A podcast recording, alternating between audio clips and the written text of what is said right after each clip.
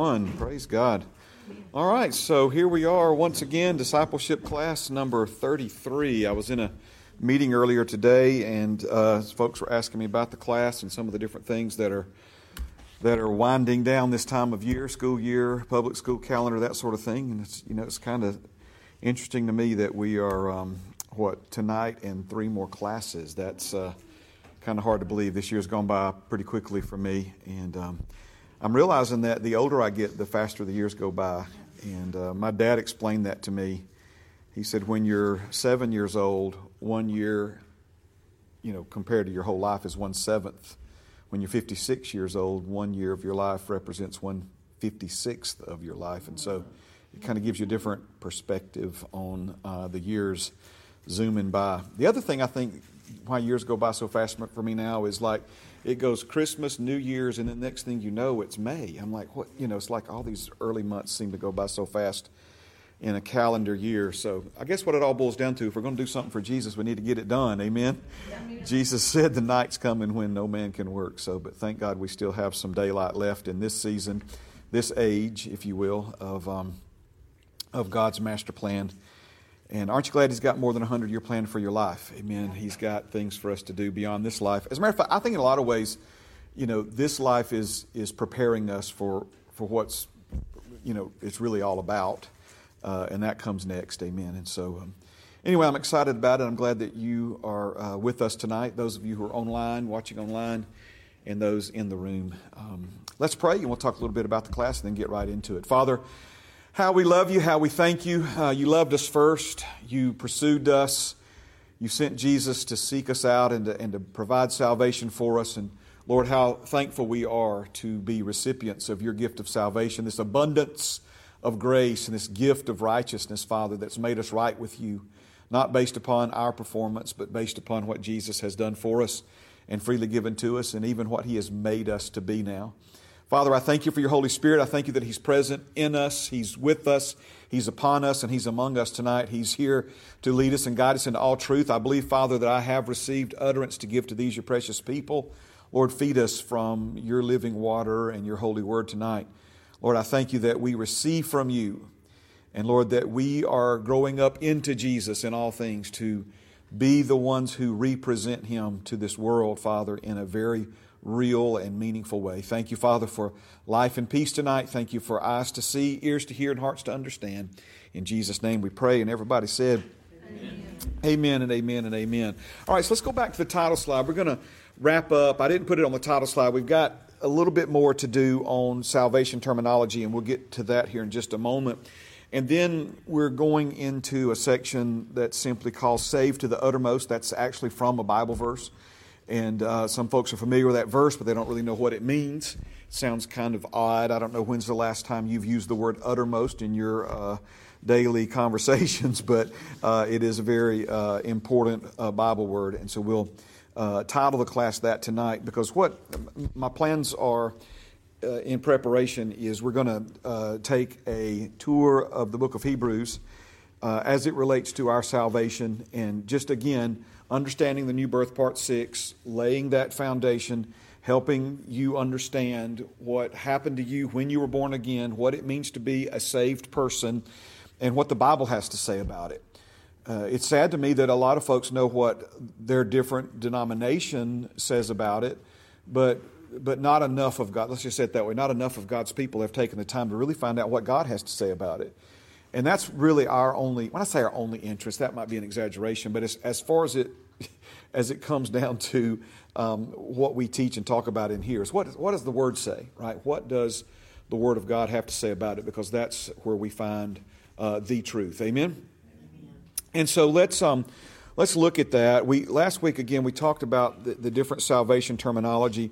The first one we looked at, just quick review, is uh, propitiation, and it means to appease the wrath of God on account of sin.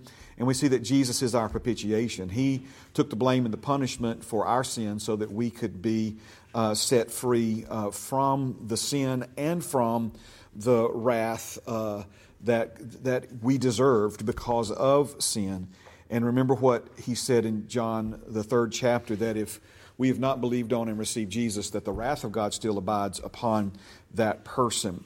Then we looked at this word redemption, and redemption means a release secured by the payment of a debt or ransom. And of course, we have in parentheses there prisoner or slave.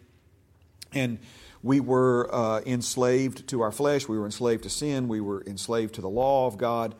And Jesus came to uh, pay that uh, release to set us free from those things. And we went through the, the whole explanation, and we'll look at it a little deeper tonight the concept of not just Him being these things uh, as opposed to providing them. He is this, not just providing this, but and because of that, then we have what the scriptures call eternal redemption.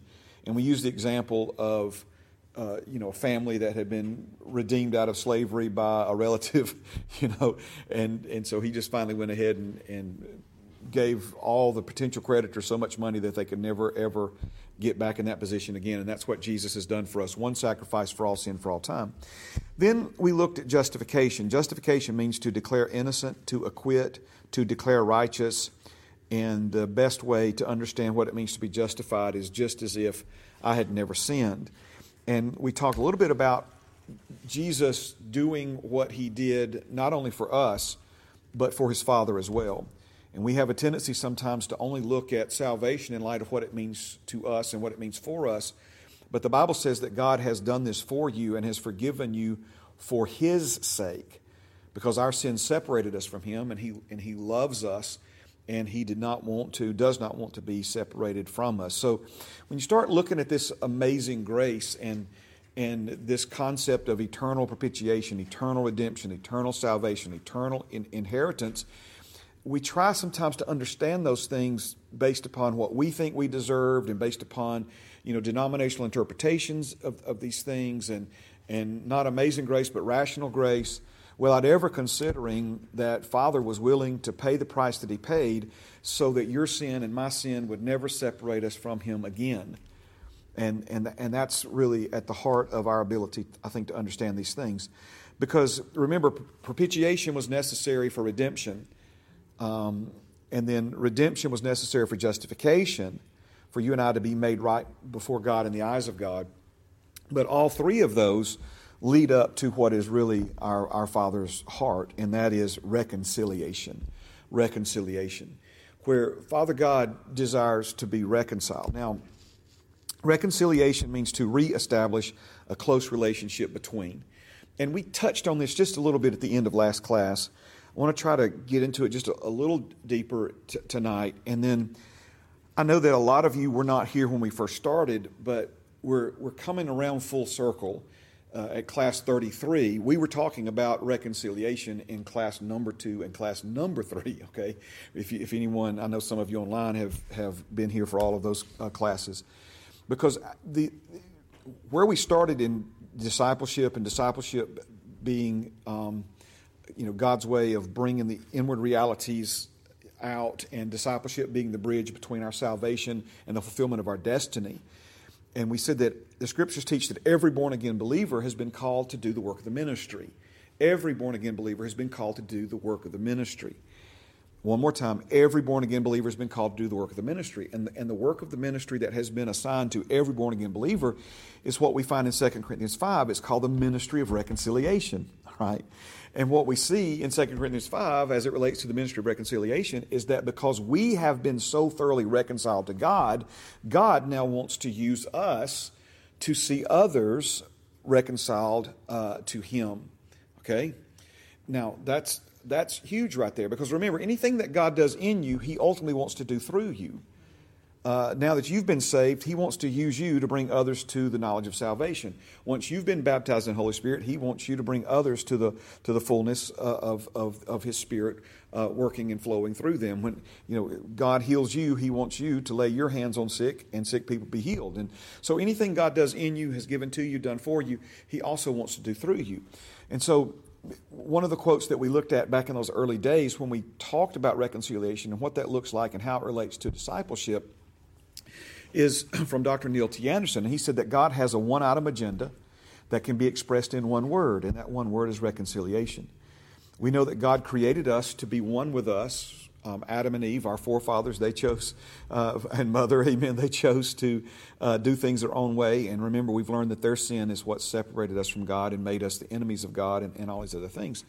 And so Jesus came to reestablish us back into that right relationship, that close relationship that Father always desired and always intended uh, to have uh, with us. And one of the beautiful things that we see is that the, the, the position that we now have with God is, is actually uh, a better position than Adam and Eve began with. Okay, um, Adam and Eve fell from a really high place. Uh, I'm not trying to be corny with this, but they didn't just roll off the back of a turnip truck. They, they fell from number two in the universe, right? Just underneath God Himself. And when we now have been reconciled back to God by the blood of Jesus, we're actually in a position to where we can't fall. I know that that makes a lot of people nervous, and a lot of people don't believe that, and that's okay. Uh, just stay with me if you don't, and make sure you hear everything before you, uh, you know, just base your opinions on these things uh, on what you've heard up until this point. All right. And I've often asked the Lord, I'm like, well, Lord, why, why do we have that position and, and they didn't? Because remember, those who've been born, of God, born again, the seed of God's life now, it, it abides in us, right? and our born again spirit has become one spirit with God's spirit. You know, the, these things are, Jesus said, when He comes to live in you, He'll live in you forever. Uh, he even said that if, if you go uh, and, and, and pay to have sex with a temple prostitute back to the church at Corinth, that they joined the members of God to the body of a harlot. You know, we, we were told in church that, you know, if you break the speed limit, the Holy Spirit leaves you. And uh, I'm telling you, He doesn't. That's why we, we can't grieve Him by the things that we do. Because when he said, I will never leave you nor forsake you, um, he didn't say, I'll never leave you for, nor forsake you as long as you never make a mistake. Right? He's, he's with you. He who began a good work in you will be faithful to complete it. I mean, just, again, I'm just on and on and on and on. I mean, again, what does the Bible say? Not what does the denomination say. What does the Bible say? Right? And remember, so much of that confusion is over a failure to understand spirit, soul, and body. Your spirit has been saved, your soul is being saved, your body will be saved. And because people don't understand that, they, they pick a side and then fight tooth and toenail to defend that, that, that doctrinal position uh, to the end because they never consider that it could actually be all three at the same time. And that's, and that's what we have here. Our spirits have been born again, we made one with God. Um, my identity in Christ, uh, fellowship with God, and my identity are not the same thing. Okay, I, just like with my my earthly father, I'm his son. There's nothing I can do to not be his son.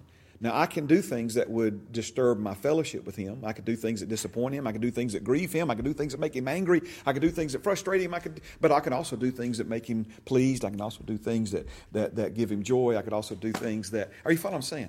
But remember, we're talking about something. New birth transcends behavior, right? Seed. Seed's the only thing that can change it. So we've been born again I'm not sure I got so far down this road, but I, somebody's pulling this out of me. Amen. Um, and so we, you know, we we have to lay hold of these things, and, and we have to under, understand these things in, in light of, of, of, what the of what the Bible says. And so, I asked the Lord, I'm like, Lord, why? It, you know, we we we have a relationship with you now that that can't be severed. Uh, Adam had one that could be. And, and I'm like, Lord, you know, I'm looking for all these deep theological answers. And, and I think the answer was actually pretty simple. He said, anybody who has a relationship with me that can't be severed has to choose that. And so Adam had a choice, right? And he chose to leave God. Now, our choice was to come back to him and be reconciled to him uh, through a new and living way. And, and thank God we have been. Amen? Some of you looking at me kind of strange. I know I just said a mouthful, but again, stay with me. Listen, the devil never wants you, he never wants you to be uh, uh, secure and confident in your salvation and, and in your standing with God. He always wants you to be second guessing that. And he is such a liar. He is he is he is such a deceiver. Okay so to be reconciled means to reestablish a close relationship between. That's not possible without justification and justification is not possible without redemption and redemption is not possible without propitiation. But it's not propitiation for propitiation's sake. Do you understand what i mean by that it's, it's propitiation for redemption's sake, and it's redemption for justification's sake, and it's justification for reconciliation's sake. So when Dr. Neil T. Anderson says God has a one item agenda that can be expressed in one, one word reconciliation, uh, this is how Dr. Mark E. Winslet says it, and I'm not a doctor, okay, but is, is that daddy wants his kids back. Daddy wants his kids back. It's just that simple. He, he, he wanted us back, and, and, and he was willing to pay the highest price that could ever be paid to see that happen. All right. Now let's look at some verses. 2 Corinthians chapter 5 and verse 18. It says, Now all things are of God, who has reconciled us to himself through Jesus Christ and has given us the ministry of reconciliation.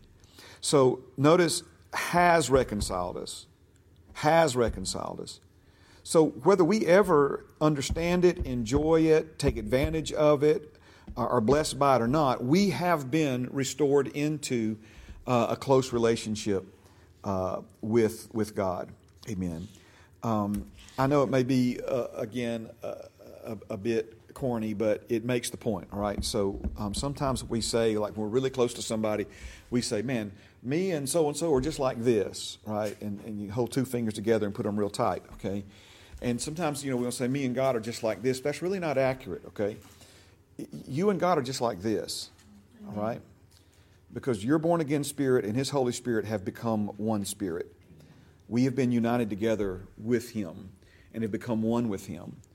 And, and you know, it's like if I think we used this example when we taught on these things earlier, but if, if you take uh, one cup and, and pour uh, liquid from two different vessels into that one cup, then whatever's in that new cup now has become one. You, you, you, in other words, it's hard to tell where, in, in your born again spirit, where you end and he begins and where he begins and you end. Amen. That's, that's the union that we now have um, with God. Amen.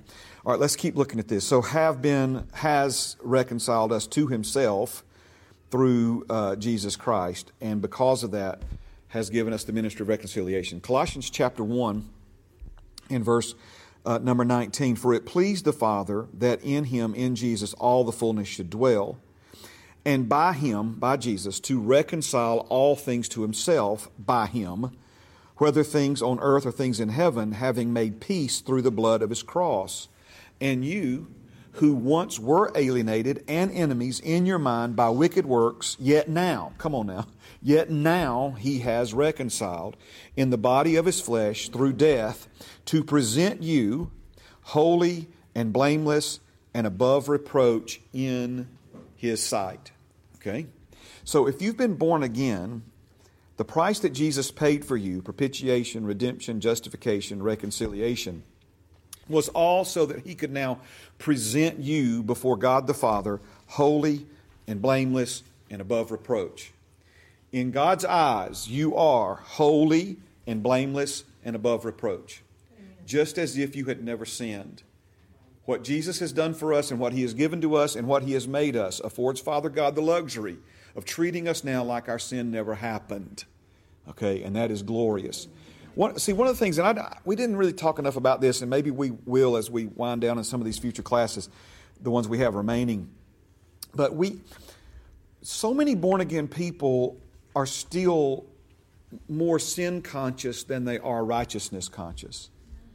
We, this is where you get these absolute false statements like a sinner saved by grace. Notice how Satan never wants you to, to make the distinction, right?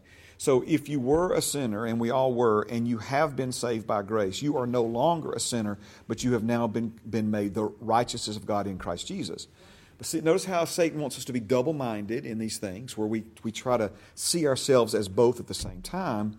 And what does the Bible say in the book of James about a double minded person? Unstable in all their ways. So I was once a sinner. But I've been saved by grace. And because I've been saved by an abundance of grace and I've received a gift of righteousness that made me right before God in the eyes of God, I am now the righteousness of God in Christ Jesus. And so the more my mind is renewed to these things, I, let's praise God. Let's, let's do this. It keeps jumping up, so let me, I know I need to do it. So let's go back, all the way back to where in the beginning we talked about reconciliation. And we said that the ministry of reconciliation takes on um, you know, two different uh, uh, elements or, or, two different, uh, I forget the right word here, thank you, Holy Spirit. um, one is the ministry of, uh, of you know the Word of God as it relates to salvation, okay, because that that is what removes enmity between God and man. Remember the drawing enmity between that separated us from God. Salvation removes that enmity. But we also said that enmity, which remember, enmity is a difference of opinion all the way up to violent hatred. So it's disagreement with God. And then, but remember, we also said that when we fail, it wasn't just enmity that separated us from God, in between our born again spirit and God, but it was also enmity then came inside of us and, and, and made us enemies of God, is what he says here. By Notice in verse uh, 21, Colossians, I'll put it back up on the screen, chapter, chapter 1, verse 21. And you who once, notice past tense, once were alienated and enemies. We were enemies of God. I know people don't, oh, I'm really an enemy of God, Pastor Mark. I'm just doing what I want. No, you enemy. It was an enemy. We were enemies of God in our minds by wicked works. Yet now, now he has reconciled us so when we talk about reconciliation, here's, here's one of the most simple, basic ways that and 19 years ago, maybe it carried a little more weight when we first started this than it does today because things have gone so much digital and online. But if you can understand the concept of reconciling a checkbook, anybody reconciling a checkbook? So let's, you know, you got your debit card, and, and of course that comes out of your checking account, and and um, then you know you you got in your mind on the on the registry, checkbook registry, where you keep a record of it, you know, how much money you think you have, and then the statement comes and it tells you what you really have. And when you reconcile it, is when you bring what you thought you had into agreement with what you actually have. That's reconciling uh, a checkbook, okay? So, this ministry of reconciliation is our coming into harmony, our coming into oneness, our coming into agreement with God. This is reconciliation, right? So, when we're born again, that occurs at the real you level of your existence, your spirit, okay, that happens instantly. Instantly, you're one with God. But then we see that you are a spirit, but you have a soul. Anybody remember what your soul is? Your mind, emotions, and your will, right? Your thinking, your emotions, and your choices. Well, that part of you was not born again. That part of you is a work in progress. And so discipleship could be characterized. I mean, if we're going to simplify discipleship, discipleship is the process where our, our thinking comes into agreement with and alignment with our born again spirit and God, right? Where, where we think like He thinks, we see things the way He sees them.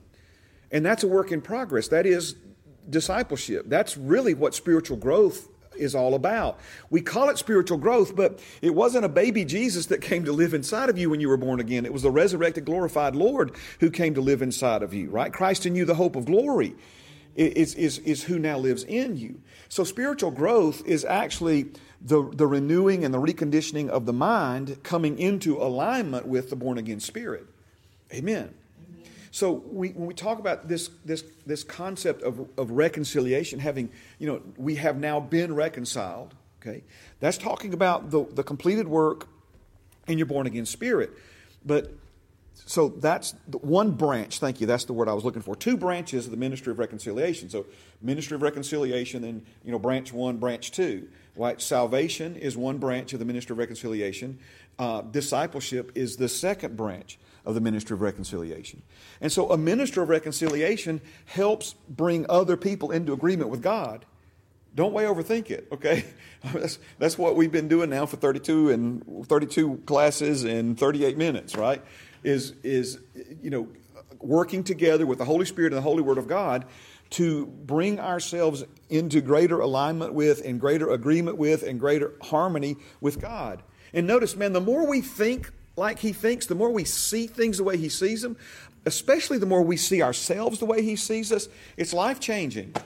It's life changing, right? The more we think and, and learn how to talk the way he talks, and praise God, it's a, it's a beautiful, glorious thing. I like that metaphor you used about the bank, too, because never once did I try to disprove the bank. I'm always trying to get agreement with the bank and find out where I made the you know, there was times in over the years that I thought they made a mistake, but every time, guess what? Now, you know what? I'm going to take that back. One time they did. One time the bank made a big mistake. They put a zero. They put one too many zeros on something that began with five, right? And so instead of 500, it was 5,000. And yeah, it wasn't good. Okay, it wasn't good at all. But anyway, um, but they made it right. But anyway, praise God. Um, they didn't give me the five thousand, but they did. Um, uh, yeah, they did fix all the all the checks that bounced because of their error. Uh, anyway, praise God. Anyway, that's all right. So you still with me? Come on with it. Please uh, reiterate what you said. He said, bring people in agreement with God in a simple way. Is that what you just said? Yeah, I mean that, that's what ministry of reconciliation is. I mean it's a really fancy title, Yes, what you said. and and so if we were, and when y'all go back and listen to those classes because you want to get thirty out of thirty six for your certificate, okay, then the, but you'll you'll see where we talk about that. So in order for us to be effective in the ministry of reconciliation, the Bible says that God has committed to us His word of reconciliation, right? So that becomes the the tool. Uh, how, how do we know? It's the, the word of God is the is the bank statement, right? It's it's what's truth. It's what's it's what's up, and so our coming into alignment with and agreement with. And so that's where, you know, the Holy Spirit gave me that statement years ago. Best advice I could ever give anybody agree with God and agree with Him quickly. You know, the, the longer you drag your feet agreeing with Him, it's, it's just prolonging whatever misery that you're enduring. But oh, the, the harmony and the oneness, right? Because enmity, by the way, we use that word enmity, not enemy, enmity. That's the different. That's the lack of, of harmony. That's the that's the uh, you know disagreement. Um, and if you go all the way back to the Garden of Eden, every, every second of suffering that has ever been endured on this planet has been because humankind has decided to not agree with God and agree with this world and agree with the devil and agree with God's enemy and agree with their desires and agree with their flesh and all this other stuff, right? So, not trying to oversimplify it, but it's really not as complicated as religion sometimes makes it out to be. Now, I want us to spend just a minute or two with this verse 22 because this is when you really dig into this, there's a lot of layers here, and every one of them is glorious. So when it says, in the body of his flesh through death, this is Jesus dying for you. He did all of this so that he could present you, right? Present you holy and blameless and above reproach in his sight. So, first of all, let me give you this verse in a couple of different translations. First of all, uh, Colossians 1 and 22 from the God's Word translation. It says, But now Christ has brought you back to God by dying in his physical body. He did this so that you could come into God's presence without sin, without fault, or blame. Okay? Amen. So quit blaming yourself. Amen. Praise God. All right. Colossians 1 and 22 from the New Living Translation. Yet now, he has reconciled you to himself through the death of Christ in his physical body. As a result, he has brought you into his own presence, and you are holy and you are blameless as you stand before him without a single fault. Come on now. I like that. Come on now. Starts with Yet now. Because let me tell you, when we get to when we get to Hebrews in, in a moment, we're going to look at what has perfected you. Okay, made you complete. So let's look, now Young's literal. This is a literal translation of the original language, Colossians 1 and 22. In the body of his flesh through the death to present you holy and unblemished and unblameable before himself. Okay? Colossians 1 and 22. It gets gooder and gooder. Colossians 1 and 22. This is the Passion Translation. Even though you were once distant from him, living in the shadows of your evil thoughts and actions, he reconnected you back to himself. He released his supernatural peace to you through the sacrifice of his own body as the sin payment on your behalf, so that you would dwell in his presence. And now there is nothing between, and now there is nothing between, and now there is nothing between you and Father God, for he sees you as holy, flawless, and restored. Okay? Now, as awesome as those translations are, let, us just really get down to what the words actually mean. Holy means pure, set apart, it, and literally means that you are a saint. And notice now that the, the letters, the epistles, are written to the saints.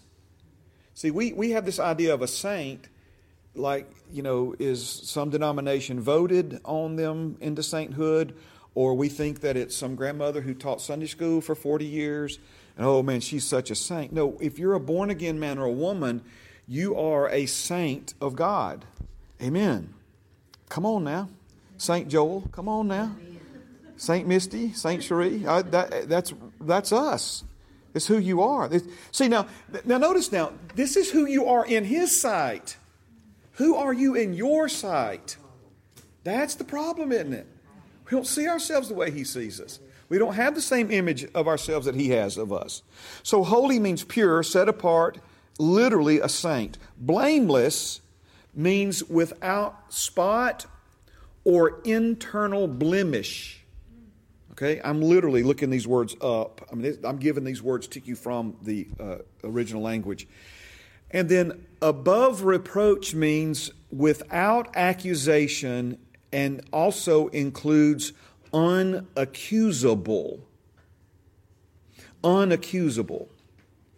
See, it, it's one thing, all right, so see, some people say, okay, so the blood of Jesus has made me clean, it's made me pure. No, it, it has, but it's done more than that. It's not only made you pure, it's made you without any spot or internal blemish, okay? And it's even more than that. It's put you in a position where no one can even bring an accusation against you okay? That you are in the eyes of God. Listen to me now. Get this in the eyes of God the Father, you are unaccusable. Amen. You, you, he won't even entertain an accusation against you.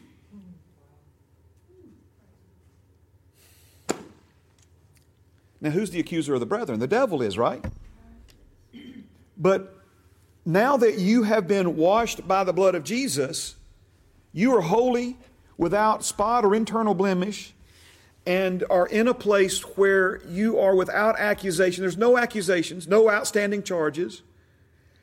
And not only that, immune from being charged, immune from being accused.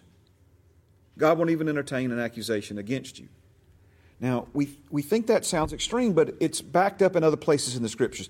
Ephesians chapter 1, verses 3 and 4. Blessed be the God and Father of our Lord Jesus Christ, who has blessed us with every spiritual blessing in the heavenly places. Has blessed, not will, has blessed us. You have been blessed with every spiritual blessing in the heavenly places in Christ, just as He chose us in Him. He chose you in Christ before the foundation of the world that we should be holy and without blame before Him in love. This is what God's always wanted. He's wanted you to have standing with Him, holy, blameless, above reproach, unaccusable, without any accusation being leveled against you. All right? Now, if, let's just, Romans 8 breaks it down even further. Romans chapter 8, verse 31. What then shall we say to these things? Now, this is important because every strategy, every tactic, you hear, man, if you don't hear anything else I say tonight, you need to hear me say this. Every tactic, every strategy that the devil, and we know he's a schemer, the wiles of the devil, wily coyote, always trying to get the roadrunner. The devil's always plotting against you. He's always strategizing against us. He's always scheming against us. But every plot, every scheme, every strategy, every wile of the devil has one goal. And that one goal is to get you to respond in a way that he wants you to respond. Okay? And so when he says, What shall we say to these things? What shall we say to these things? What is he asking? He said, How are we going to respond? How are you going to respond to the things that you face, to the things that you deal with, but also to the things that have been done for you and the things that have been given to you? So he says, What shall we say to these things? He goes, how about, how about this? When the devil starts asking you all these questions, why don't you ask him one? If God's for me, who can be against me? If God is for us, who can be against us? He who did not spare his own son, but delivered him up for us all, how shall he not with him also freely give us all things? The Bible is clear about it. God has withheld no good thing from us. He has blessed you with every spiritual blessing. We just looked at that verse. The same Bible that says He has blessed you says that He has given to you all things that pertain to life and godliness. The same Bible that says He has given you all things that pertain to life and godliness says that He has given to you not the Spirit of the world, but He has given you the Spirit who comes from God so that you might know the things that have been freely given to you by God. So this idea that God's holding out on us, that sometimes, you know, God just says no or wait or later, all the promises of God are yes and amen. All the promises of God are, are yes and so be it. He talks about them in terms of past tense. By his stripes you were healed. Were healed. Whew, getting stirred up here, okay? So if he did, so what are we going to say to this? You know, what are we going to say to, to, to pastors who get on TV and say, well, healing's not for today? If he spared not his only son, but delivered him up for us all, how will he not now, with Jesus sitting at his right hand, not freely give us all things, especially the things that Jesus paid such a high price for us to have? Amen. Now, watch this next one, verse 33. Who shall bring a charge against God's elect? It's God who justifies. Who is he who condemns?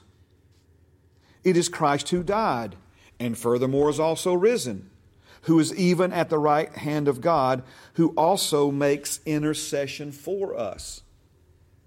What is he saying?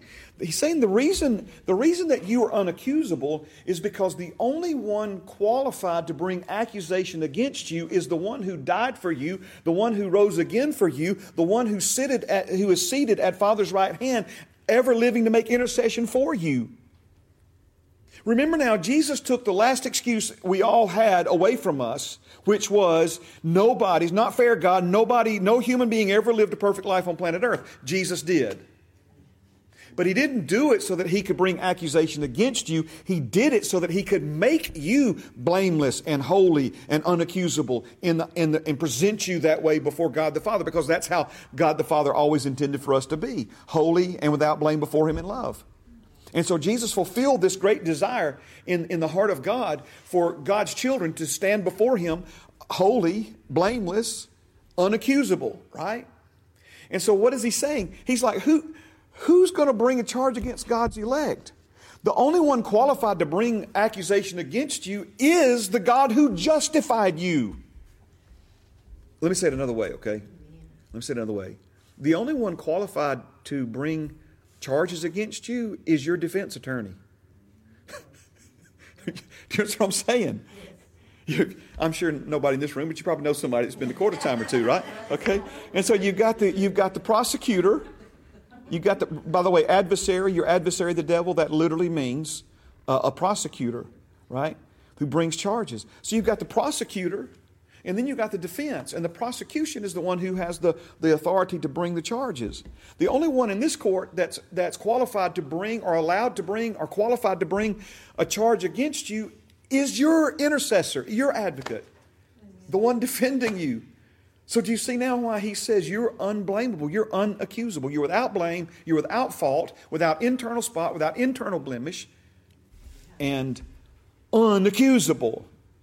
You can't. uh, I, how many more times I need to say it? It just, but, amen. Amen. Amen. Quit looking over your shoulder. I'm talking about you. I'm not talking about somebody behind you. Talking about, see, well, well, who's he talking about in here? Talking about you. Amen. Oh, that is blesses me. Praise God. I, have said this in different points and, and junctures throughout all this teaching, and I'm going to say I think it deserves to be said here again. Let's not forget, okay, um, this was God's idea, right? The Bible says He does all things according to the counsel of His own will. He didn't, he didn't consult, you know, some panel of humans to see, you know, get some kind of, um, you know, survey. You know, um, he didn't say like, "Hey guys, you know, if I was to maybe get around one day to making a covenant between you and me, what what would y'all like to be included?" He he didn't ask any of us this, right? He came up with every bit of this himself. It wasn't like I demanded this. Are you following what I'm saying? It wasn't, I'm, I'm, being a little bit sarcastic here, but just stay with it. It wasn't like I went to God and I look, God, if, you, if you're interested in being reconciled, if you, if you want to bury the hatchet, if you want to have a relationship with me, let me, let me tell you what it's got to be, okay? You're going to have to get rid of all my sin and you're going to have to make me blameless without any internal spot or blemish. As a matter of fact, I, it, it, for, the only way it'll ever work is if you fix it so I can't ever even be accused again. I didn't ask for this. I mean, any deal that kept me out of eternity in hell, I would sign off on, right? This was, this was his plan. Are you understanding? See, people get all frustrated with this. And, I didn't, I didn't ask for this. I didn't demand this. I didn't negotiate this. Jesus did this for me. So my place is to say, Thank you, sir. Thank you, sir. I will do my very best to live my life in light of what you've done for me and who you've made me and what you've given to me. Amen. Not argue with him. The Bible don't mean that. I can't. There's no way. I, you don't know what I did. I say again, just agree with God and agree with Him quickly. He's better than you know. He loves you more than you can comprehend.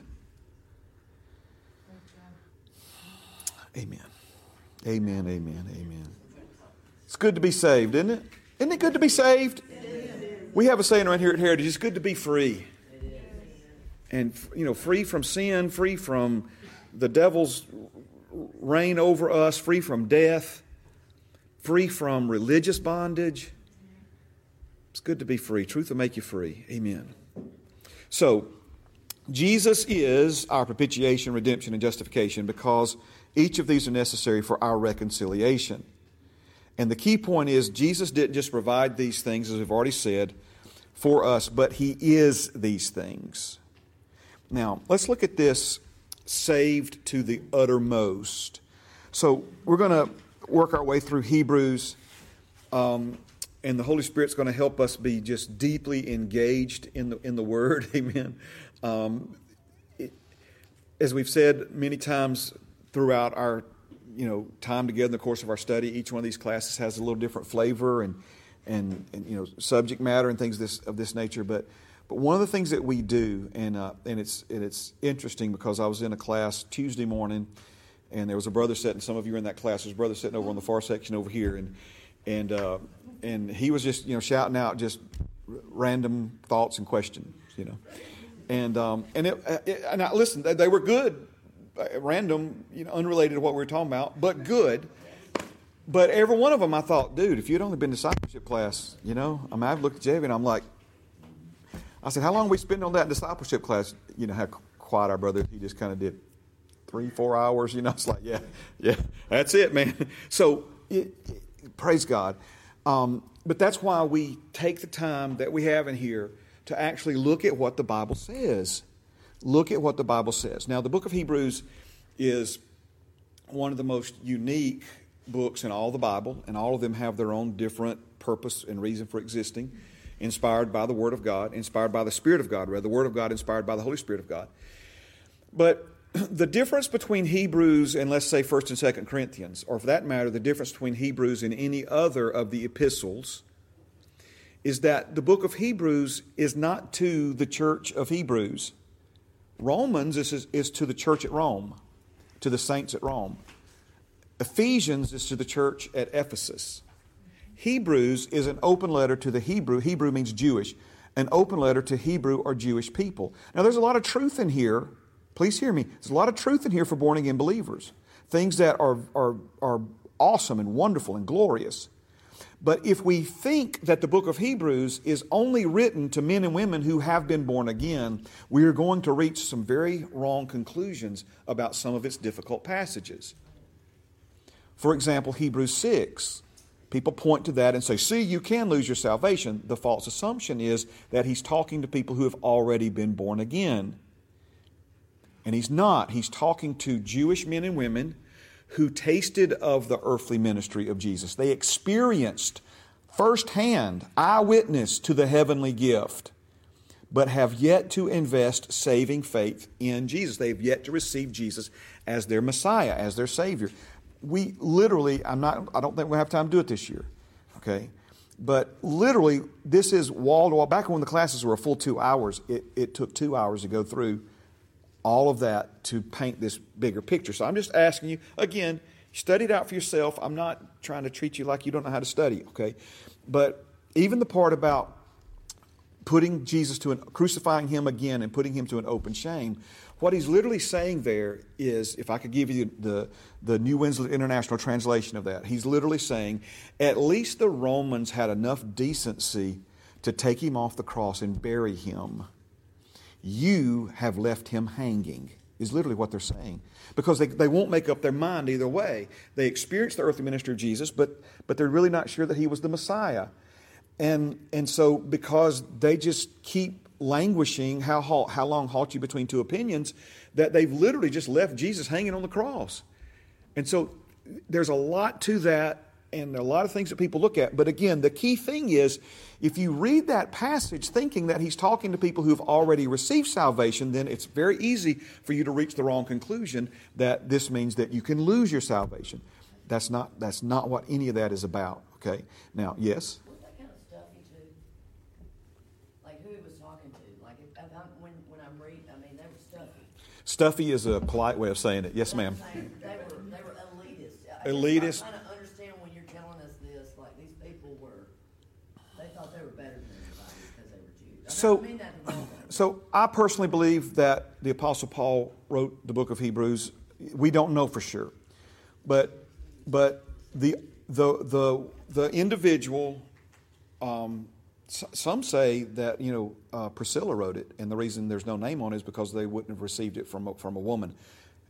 It was either the Apostle Paul, or, you know, why am I even talking about this? Because at the end of the day, it really doesn't matter, okay? Um, but clearly, this, the, it, it aligns with the writings, other writings of the Apostle Paul. Um, but the same Holy Spirit could have revealed it to somebody that we won't know till we get to heaven. But the bottom line of it is this the book of Hebrews was written to the Hebrew people with a specific target in mind, and that was because a lot of these people, they had experienced the earthly ministry of Jesus. A lot of them have already died and and they're getting up in age. And so, one of the not the only, but one of the main focuses of the book of Hebrews is to try to reach people who experience the earthly ministry of Jesus but have not yet. eh, So, how shall we escape if we neglect so great a salvation? Right?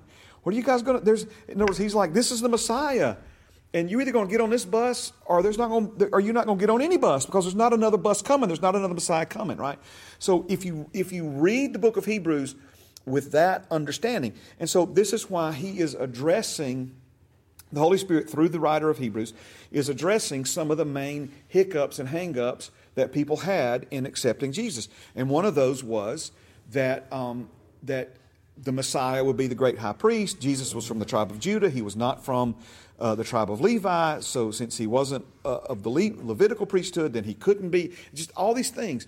And so, especially in those earlier uh, chapters of Hebrews, he's addressing all of these concerns. And he's like, listen, he, he's from the order of Melchizedek. He's not from Levi.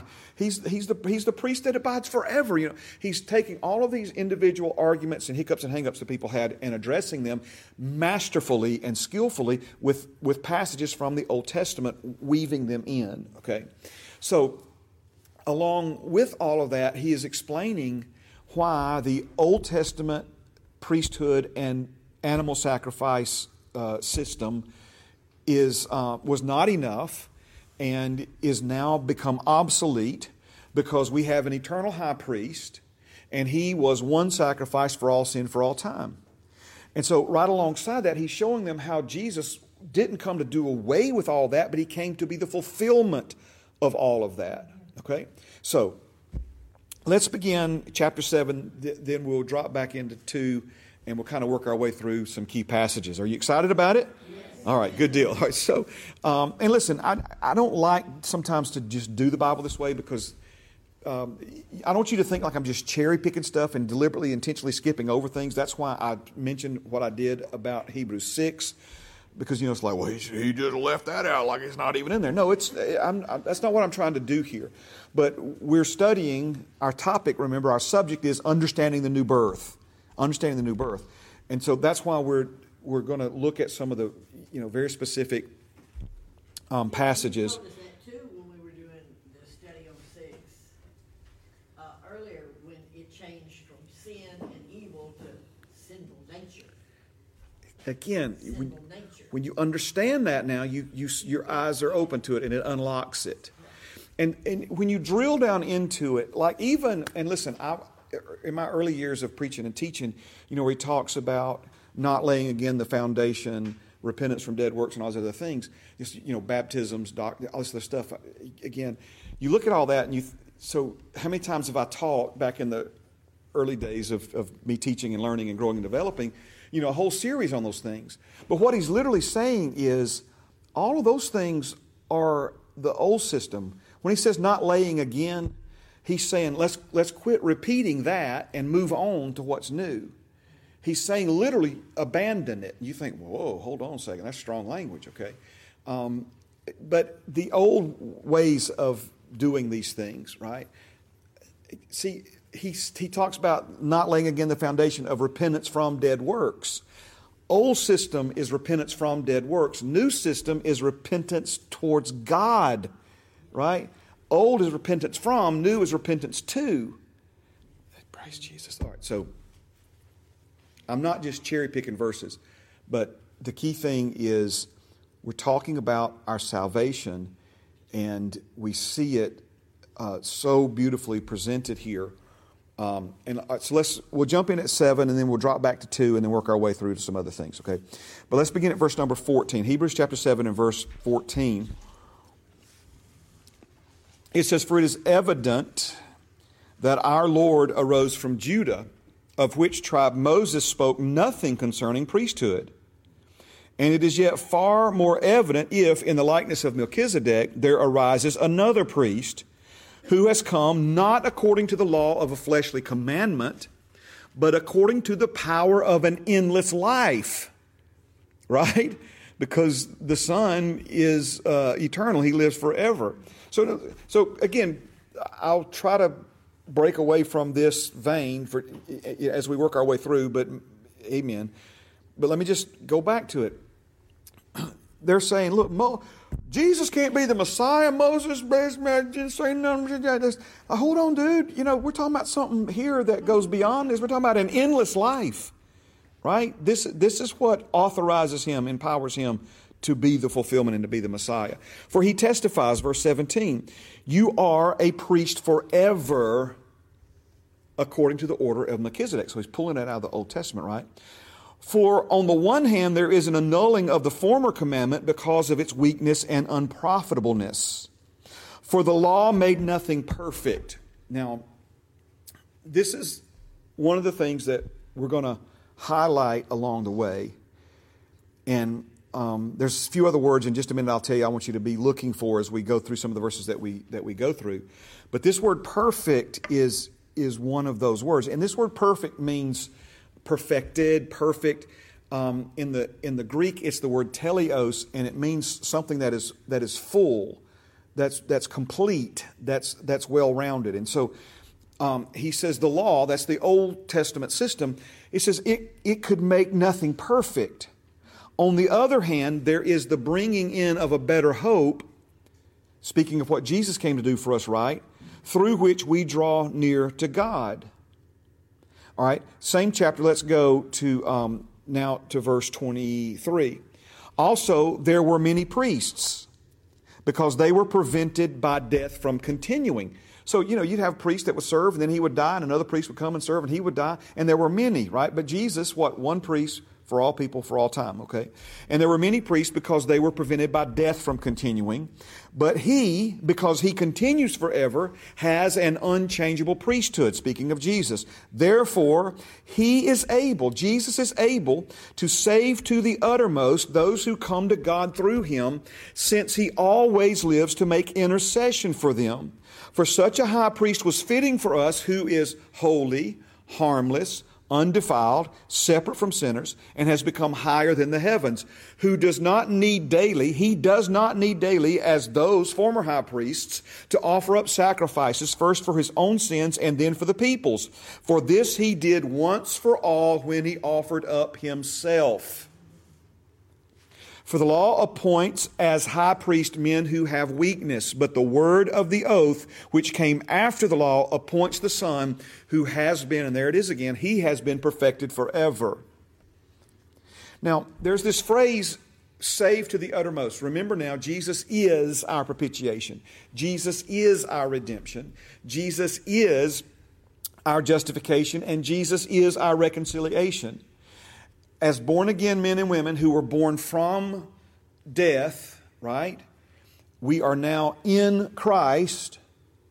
Amen. No longer in Adam, born of the corrupted seed of Adam. We've been born of the incorruptible seed of the Word of God. Jesus is the Word of God. We've been born from above. We've been born of His seed. We've been born of the Spirit.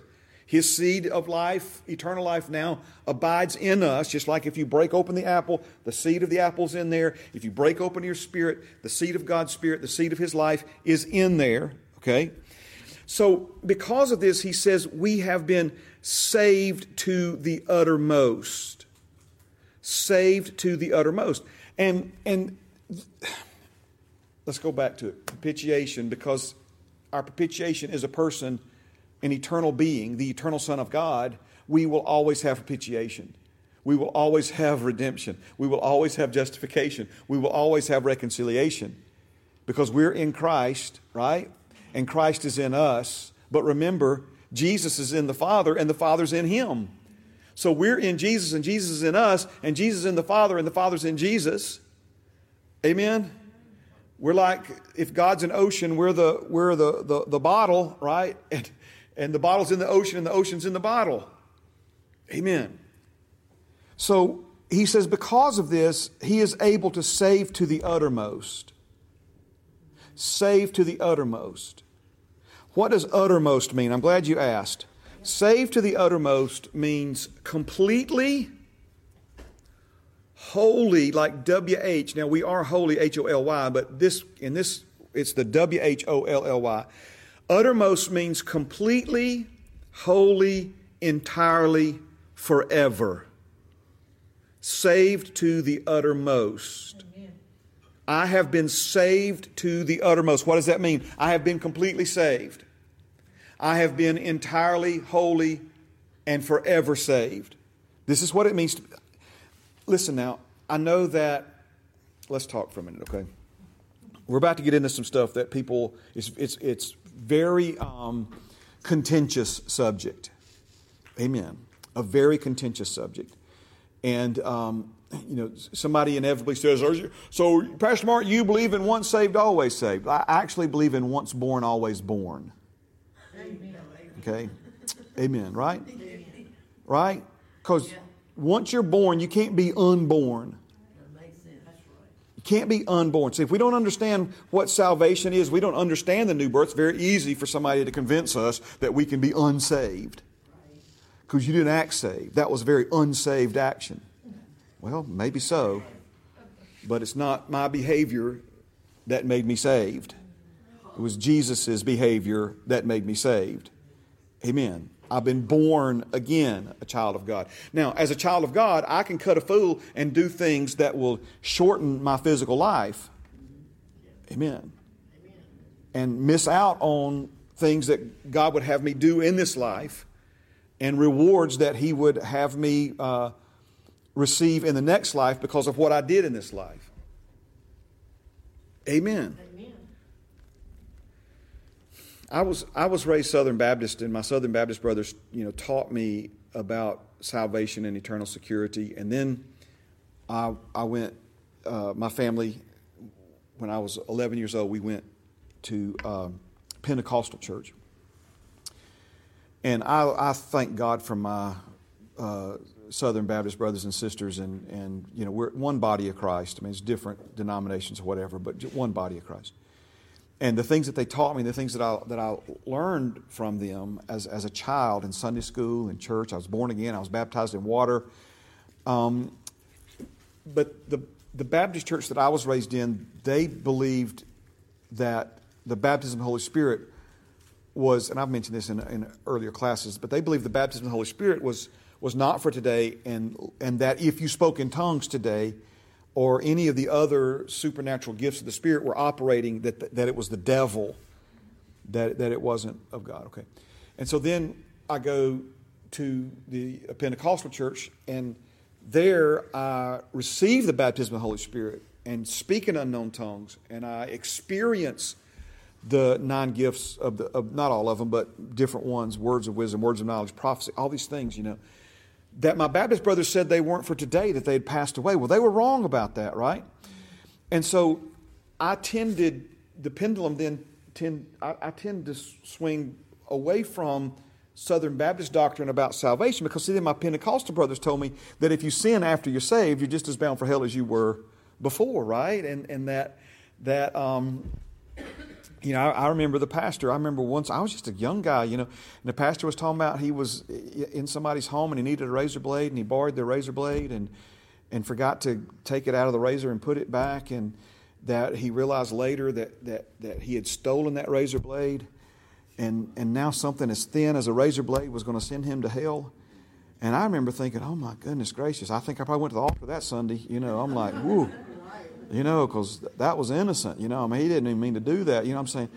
But, but that was what they believed. Now, watch this because, because my Baptist brothers were wrong about the baptism of the Holy Spirit back in those days. And my understanding now that a lot of Southern Baptist folks have, have come around to what the Word says about that. So I'm not, listen, I'm not judging anybody. Just hear what Pastor Mark's saying, okay?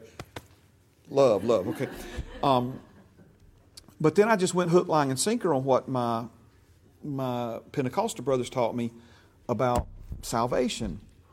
And um, so it turns out that my Baptist brothers were right all along about the salvation part, and my Assembly of God brothers were right about the baptism of the Holy Spirit part. While the opposite was true, my Southern Baptist brothers were wrong about the baptism of the Holy Spirit and speaking in tongues, and my Pentecostal brothers were wrong about, about the salvation part. Now, you say, well, who in the world do you think you are, Pastor Mark? Let me tell you, I think I am. I I know I am, okay? There was a point in my life when I was in full time ministry, and then there was a point in my life when I wasn't anymore. And that's a long story, and it's not edifying, and I'm not going to tell it. And, and it was one of the most hurtful things I've ever been through in my life. You know, my wife and I had sacrificed a lot of money and a lot of things to be in full time ministry, and we were chewed up and spit out by it. And and I just I never forget when I was let go from a full time ministry position. My wife and I were across the street cooking dinner for the church of all things, and we just had our second. John Mark was just a baby and, um, and I went across, how am I going to tell my wife, you know? And, and she looked at me and she said, Well, what are we going to do? And I heard myself say, I'm going to start a cabinet business. And I was done with it. I don't, I'm not proud of this and God's mercy and His grace. And thank you, Lord, for loving me through it and being patient with me. Um, but I was done with it because if, if, if what I had experienced up until that point was ministry, it wasn't for me. And um, the politics and the people pleasing and all that stuff. And just, and I came out of my mama's womb looking for somebody to please, but I just, I just found out you can't please people. You can't please everybody, but I sure tried. But anyway, it didn't work. And, um, and so I was through with it. And my, my mission in life then became to be, uh, I was going to be a wealthy businessman and I was going to um, fund missions efforts. It's, it's, something that we do to this day. Uh, is to try to get the gospel to people who've never heard the name of Jesus a single time. We do a lot of that here at Heritage um, with pe- people that we partner with. Um, and then just follow the mercy of God one day when I stood before Him for not pastoring or preaching and teaching. Well, that, you know, that tooled along for a while, and I was like, no, nah, that's, you know, my, my heart, I wanted, you know, I was never suicidal, and I'm hesitant to say this because I don't I don't mean it this way, but my wife put the kids to bed one Saturday evening. She came downstairs and she saw the look on my face, and I started crying, and she started crying. And I told her, I said, I said, baby, I don't want to live and not preach. I mean, I, it's, I, it's, it's in me to do it, and I got to do it, you know. And but, but here's the thing, okay? So I don't have an axe to grind with anybody, but I just simply went before God and I said, Lord, I want to know the truth. If I don't teach it to anybody else but my own children, I want to know the truth about these things. Because what I know is that some of the most major influential denominations on the face of the earth uh, disagree about this. And somebody is right and somebody's wrong. And, and I want to know, because there's only one truth, and I just simply want to know the truth. And that's when he really began to teach me these things the apple, the orange, all, all, these things. Seed determines the nature of a thing. That's why you must be born again and, and so that, that's where I'm coming from. I've actually preached what I call grace here at Heritage and salvation and what the Bible says about it, and have had families leave the church because they disagreed with it. I had one mom tell me that um, even after I tried to explain to her, and she goes, Well, what you're saying may be right, Pastor Mark, but I want my children to be scared to do wrong. I was like, mm, Oh, sweet Jesus, help us, Lord, right? You know. And, and I don't, this is going to sound arrogant. I, I don't, I don't mean it arrogant. There's a lot that I don't know and there's a lot that I don't understand. But I've had people who've disagreed with me about this, and I actually knew their argument better than they did. You know, they thought I was wrong, and they were telling me why they thought I was wrong. I thought, well, if you really wanted to make this argument, you could bring this verse. You know, but anyway, I, you know, but I, and I don't mean that. I just, I'm just telling you, okay, this is this is not Jesus came to do two things for you. He came to take away your sin, not forgive, take away your sin, and to baptize you in the Holy Spirit. And it's differences of opinion over those two things that have brought division to the body of Christ more than any other subjects, more than any other topics, right? Think about it for a moment. Think about it for a moment. Um, different denominations are more likely to agree on demonic possession and casting out demons than they are to agree on what the Bible teaches about salvation and the baptism of the Holy Spirit, the initial evidence of speaking in tongues. That, because that's what Jesus came to do for us. And that's, as a matter of fact, I would even say to you that in the same way that it's not propitiation for propitiation's sake, it's not salvation just for salvation's sake. God wanted you to be saved so you would be qualified to be filled to overflowing with His Spirit. Amen. Right? And so the devil is the one who uh, wins when God's people are confused and argue and bicker and, and fail to even consider what the Bible says and teaches about these things. Okay? So you don't listen to me now. You, you don't have to agree with me or believe what I believe. I can't make you agree with me. I can't make you, and that's what I'm here to do. All right. But what I'm here, what I am here to do is I'm here to try to show you what the Bible says about these things, and and ask you to consider that maybe God is actually even better than you've ever dreamed or imagined that He was, and that what He paid such a high price to do for you and to make you and to give you is is not something that's very flimsy and weak and fragile but is actually greater than and more powerful than and much richer than and much deeper than any sin that ever separated you from Him in the first place. Because where sin does abound, grace does barely more abound, neck and neck, photo finish. No, much more abound. Much more abound. If He died for us while we were yet sinners, how much more now that we're actually born again and in His family? If he, if see, we think when God demonstrated His love for us um, on the cross, we think that was the greatest demonstration of God's love. That was the extent of God's love. Listen to me, please. The love demonstrated for humankind by Jesus dying on the cross is a demonstration of God's love for His enemies. That's what God did for His enemies. If you've been born again, my friend, you are not His enemy. You are His child. Are you hearing me? If he loved you enough while you were his enemy to die for you, and Romans 5 teaches this, right? How much more, now that we've been reconciled to him, will we be saved by his life? Because he ever liveth, right? He ever liveth to make intercession for us. It's such a beautiful thing. It's such a beautiful thing. And so the, the, the lie, and I'm getting way ahead of myself, but the lie that the devil tells religion that's passed along to God's people from the pulpits across this world is that if you explain this to people, they'll use it as an excuse to sin, when just the opposite is true. Titus 2.11 tells us that grace, is, it's an understanding of God's grace that will teach us to live righteously and soberly in a present evil world. 1 John chapter 3 tells us that whoever has this hope in Christ, it'll motivate you to purify your life even as Christ is pure. It's only when we understand the love that he has for us. Behold, what manner of love the Father has bestowed upon those upon us that we should be called the children of God, and we should be called the children of God because we are the children of God, right? And so it's when we understand these things, it's when we recognize the love that, that He has for us. I, I, I, stopped short of telling you this last week, and I don't know why, but let me, let me get back to it. We were talking about the passion of the Christ.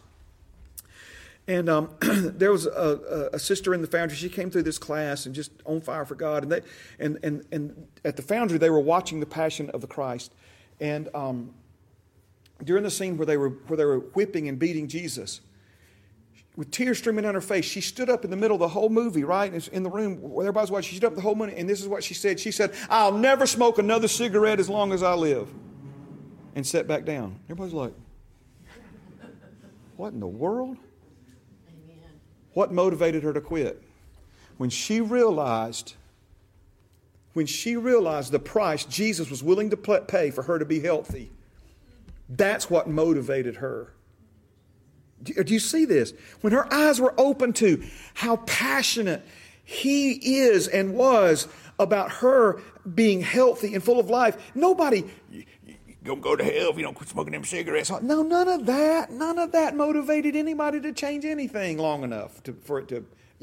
But what did motivate her was when she saw for herself the price he was willing to pay, the suffering he was willing to endure for her to be healthy in her physical body. Do you see the difference here? See? Whoever has this hope in him will purify himself, even as Christ is pure. So, the very thing that religion has, has told us, you can't tell people this, they'll use it as an excuse to sin. First of all, we've never needed an excuse to sin. I kind of I kind of compare it to this. And this has been proven by both Democrats and Republicans. This is not a Republican idea. It, it often gets presented as a right wing conservative conspiracy. It's John F. Kennedy did it, Reagan did it, um, others did it, okay? And here it is. Are you ready? If you cut income tax, you will increase revenue into the federal government. It does, it's, it's like, no. If you want more money in the federal government, you've got to increase tax. No, no. It's just the opposite. If you cut the tax, it gives people more disposable income to generate a, a higher gross national product, which translates into, into actual revenue coming into the government increasing. It's one of those things that doesn't sound like it would do it, but it actually does. So, what in the world's that got to do with anything? See, again, we think if we, if we preach grace, if we preach unaccusable, unblameable, holy, can't even be accused of sin, Father no longer keeps a record of our sin, 2 Corinthians 5. He no longer holds our sin against us over our heads. Well, you can't tell people that. That'll make them think they can go. Again, it's just the opposite. When you, when you realize how much He loves you and when you realize what He's done for you, that becomes the motivation. Religion tries to scare and guilt and shame and condemn us into right living. And none of those things are in our toolbox. Jesus bled to death naked on the cross to set you free from fear, guilt, shame, and condemnation. So, who am I to stand up in front of you and try to shovel some condemnation and shame and guilt and fear on you, try to motivate you to, to live a right life? No, see, it's when you realize He's made me right. And because He's made me right, I'm right. And because I'm right, I can now live right. But if I stand up here and tell you you're a sinner, sinner saved by grace, but you're a sinner, right? Well, then all you can do is go out and, and, and you know, live contrary to who, try to live contrary to who I've told you you are. That'll never work. As long as you believe you're something, you're going to manifest the behavior that reflects that in your, li- in your, in your life.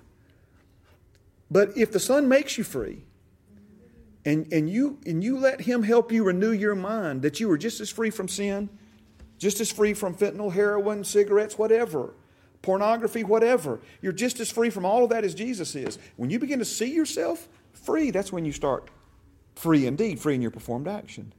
It's the plan of God. And, and the only way we get there is grace. we, amen. The only way we get there is, is God loving us enough to make us what we could never make ourselves, and then believing that that's who He made us, and begin to walk that out in faith. Oh, thank you, Jesus. I've been saved to the uttermost. I'm not partially saved, I'm completely saved. And the salvation that I've received is not fragile. One mistake by me is not going to unravel it and undo it and break it. And, you know, I, there's a song, I, you, you, I don't know if you ever heard of, Trying to Stay Saved. See, I can't maintain something I could never produce. I couldn't make myself righteous, and I can't keep myself righteous. Only God can do that. And so, as I'd learned to trust Him and look to Him, and follow Him, this is when all these other things come into alignment in my life. Amen? So I've been saved to the uttermost, completely, wholly, entirely, forever. Now, this isn't, I didn't make up this word. I didn't put this word in the Bible. I didn't write this verse. Nor am I bending or twisting or manipulating what this means. So, saved completely, wholly, entirely, forever. Jesus, only Jesus. See, the, the blood of a, of a calf or a bull or a goat or some Old Testament system, it couldn't do that. It could only cover over sin, not take it away. It could temporarily cover it over. It could temporarily appease the wrath of God because it was temporary propitiation. We don't have temporary propitiation anymore. We have eternal propitiation. We have eternal redemption. We have eternal justification. We have eternal reconciliation. We have eternal salvation. And because of that, we have an eternal inheritance. Not my words, God's. All from this beautiful book of Hebrews. Okay? All right, so how about this? One of my favorites, Hebrews 10 and 14. For by one offering of himself, not multiple over and over and over again, one offering he has, Jesus has perfected forever those who are being sanctified. Hebrews 10 and 14. For by one offering he has perfected forever those who are being sanctified. Now, I know it's been a minute since we pointed it out, but let me point it out to you one more time. How many things could the law make perfect? Zero. The law made nothing perfect. It could not perfect. It could not make whole. It could not make complete. It could not completely, wholly, entirely, forever save anything. How about those priests? Well, one of them would die and another take his place. Then he had died and another take his place. But Jesus, a priest forever, an eternal priest, eternal propitiation, eternal redemption, eternal justification, eternal, come on now, reconciliation. All right, let's jump in at Hebrews 2. Y'all got a minute or two left? We got, so 6.30, okay, I, I start seeing the singers and musicians get here and all that stuff, and praise God. Please, come on with it, Brother Donald. not only, something to add to that about the, uh, the, the blood of the bulls and goats was, was sacrificed as a reminder of sins committed. And so this new covenant with the blood of Jesus, uh, includes the forgetfulness of sin. Not only just the forgiveness, but the forgetfulness. That's where the perfection takes place. That's Absolutely. part of it. Absolutely.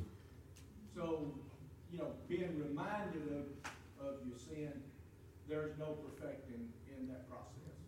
And the world and religion and even a lot of 12 step recovery see, they'll tell you, you got to be reminded of where you came from to keep you from going back there, right?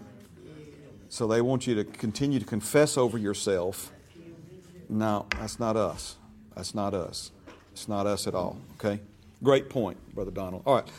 Um, let's see how far we can get through our quick tour of Hebrews. Now, this is what I want you to do. I want you to listen closely for the words eternal and anything associated with eternal, forever, derivatives of eternal. I want you to listen closely for, for the word perfect or perfection or perfected, okay, any variation of that word. And then also anything that has to do with the concept of once for all. Like, for instance, one sacrifice for all sin for all time. Amen. And those are words that are woven into the truth revealed to us in uh, the book of Hebrews. So, let's go to Hebrews chapter 2 and we'll begin at verse number 10. Let's, we'll go 10 and 11, okay? For it was fitting for him, Jesus, for whom are all things and by whom are all things, in bringing many sons to glory, to make the captain of their salvation perfect through sufferings. For both he who sanctifies and those who are being sanctified are all of one, for which reason he is not ashamed to call them brethren. It's a beautiful, beautiful verse there. So remember, has perfected forever, 10 and 14, those who are being sanctified. Are being sanctified is speaking of a progressive, ongoing work. Has perfected forever is speaking of a past completed work with present tense um, benefits or circumstances, in our case, positive circumstances. So, if you don't understand spirit, soul, and body, you'll never understand this verse. But your spirit has been perfected forever. Your, your body was not born again, and your soul was not born again. Your soul is in a, in a state of being reconditioned and renewed, and our salvation will be complete when this mortal shall put on immortality. So, have been saved, are being saved, shall be saved, past, present, future, spirit, soul, and body, as it relates to salvation and as it relates to sanctification. So, he who sanctifies is God, and who do you think are those who are being sanctified? That's you and me. And yet, while we are being sanctified, we are all of one. That's fellowship, okay? He who sanctifies and those who are being sanctified are all of one. For which reason he's not ashamed to call them brethren. You know, over, over the years in, in, the, in the line of ministry, field of ministry that, that I have been privileged and honored to serve in and labor in, you know, there's been lots of situations where sometimes families are, are ashamed to admit that, yeah, that's my daughter or that's my son or what have you. But here's the thing even if your mama's ashamed to, to admit that you belong to her, okay? Jesus isn't if you're born again. He isn't. Even when we're still learning and growing and, and, and uh, um, you know, dirty in our diapers and, and bloody in our knees and all the other stuff, right? He's, that's my girl, that's my boy, that's my son, that's, that's my brother. He's not ashamed to call them brethren. Okay, it's a beautiful thing. All right, let's keep going here. Hebrews 5 and 9 says, And having been perfected, Jesus, having been perfected through the things that he suffered for you and me, having been, per- by the way, his suffering, sometimes we, we downplay it. He, he, he suffered when he was tempted. We think sometimes he only suffered on the cross. But, but there were a lot of things that he suffered. He suffered rejection. He suffered people turning their back on him. There's all kinds of things that, that, that Jesus suffered and endured and without sin, and he did it for you and me. And, and, and so notice it says, having been perfected, things that Jesus suffered, went through, endured, he became the author, the originator, the founder of eternal salvation to all who obey him. Now, what um, a lot of people say, well, all, all who obey him, so this doesn't qualify if you don't obey him. Obey here means to hear him and respond to him. Um, I could show it to you, won't take the time to do it right now. But in Romans, it talks about those who obeyed that form of doctrine. And what does that mean? It means calling on the name of the Lord and receiving salvation. Okay, so, amen. Well, let's just keep going. Hebrews chapter 7, now we're going to go verse 11. Therefore, if perfection were through the Levitical priesthood, for under it the people received the law, what further need was there that another priest should rise according to the order of Melchizedek and not be called according to the order of Aaron? Right? So notice what he's, he's trying to show here that, listen, we got enough track record now, we got enough history with this Levitical priesthood that we we surely by now figured out it's not making anything or anybody perfect. And, and so, do you not see that? You know, it'd be one thing. I'm just kind of paraphrasing, helping you see this verse for, for what it's you know, communicating here. he's saying it like this. He could, listen, it'd be one thing if the Levitical priesthood was working, if it was turning out perf, perf, perfected people, perfect, you know, spirits made perfect. He, but it, it's not. So there was a need then that another priest should rise. And this priest does not come from uh, a descendant of Levi, but from the order of Melchizedek. All right. Same chapter, chapter 7, verse 19. For the law made nothing perfect. We looked at this verse a moment ago. For the law made nothing perfect. On the other hand, there is the bringing of a better hope, bringing in of a better hope, through which we draw near to God. Which we draw near to God. Jesus said, Come unto me, all you labor and heavy laden, I'll give you rest. Take my yoke upon you and learn of me, and you will find rest for your for I'm gentle and lowly in heart, and you will find rest for your souls, for my yoke is easy and my burden is light. Okay, so that's that new and better hope that greater invitation. Same chapter, chapter 7, verses 26, 27, and 28. For such a high priest was fitting for us, who is holy, harmless, undefiled, separate from sinners, and has become higher than the heavens, who does not need, he does not need daily, as those high priests, to offer up sacrifices, first for his own sins, and then for the people's. For this he did once for all when he offered up himself one sacrifice for all sin for all time, once for all when he offered up himself. For the law appoints as high priests men who have weakness, but the word of the oath which came after the law appoints the Son who has been, and there's that word again, perfected forever. Hebrews chapter 9, let's jump now to chapter 9 and verse, verses 9 through 15. It was symbolic for the present time in which both gifts and sacrifices were offered which cannot make him who performed the service perfect in regard to the conscience. Okay? So he's talking about, again, the, the old system was symbolic and pointing to the new. You sometimes hear it referred to as types and shadows. In the Old Testament, it was types and shadows. So a type of Jesus, when they would, when the when the bird would be uh, uh, sacrificed in a, in a specific way, even in in that it was, uh, uh you know, symbolic of Jesus being uh, crucified. And then when we when a shadow, if somebody was to shine a really bright light in this direction, that camera would cast a shadow. The light is that way, and so the shadows are being cast back towards me. And so all these people in the in the Old Testament were headed in the direction of the new, and the light of God was shining towards them, and all of these things were casting shadows in their direction. Okay? We don't live in the shadows anymore. We live in the light. The light has come. So he's saying it was symbolic for the present time in which both gifts and sacrifices are offered, which cannot make him who performed the service perfect in regard to the conscience, concerned only with foods and drinks, various washings, and fleshly ordinances imposed until the time of Reformation. Okay? But Christ, so it was temporary, it was a stopgap, it was a donut spare tire until Christ came. But Christ came as high priest of the good things to come. With the greater and more perfect, there's that word again, tabernacle, not made with hands that is, not of his creation, not with the blood of goats and calves, but with his own blood he entered the most holy place, there it is again, once for all, having obtained eternal redemption. For if the blood of bulls and goats and the ashes of a heifer, sprinkling the unclean, sanctifies for the purifying of the flesh, how much more, flesh being the outward part, right, the body, soma, how much more shall the blood of Christ, who through the eternal Spirit offered himself without spot to God, cleanse your conscience from dead works to serve the living God?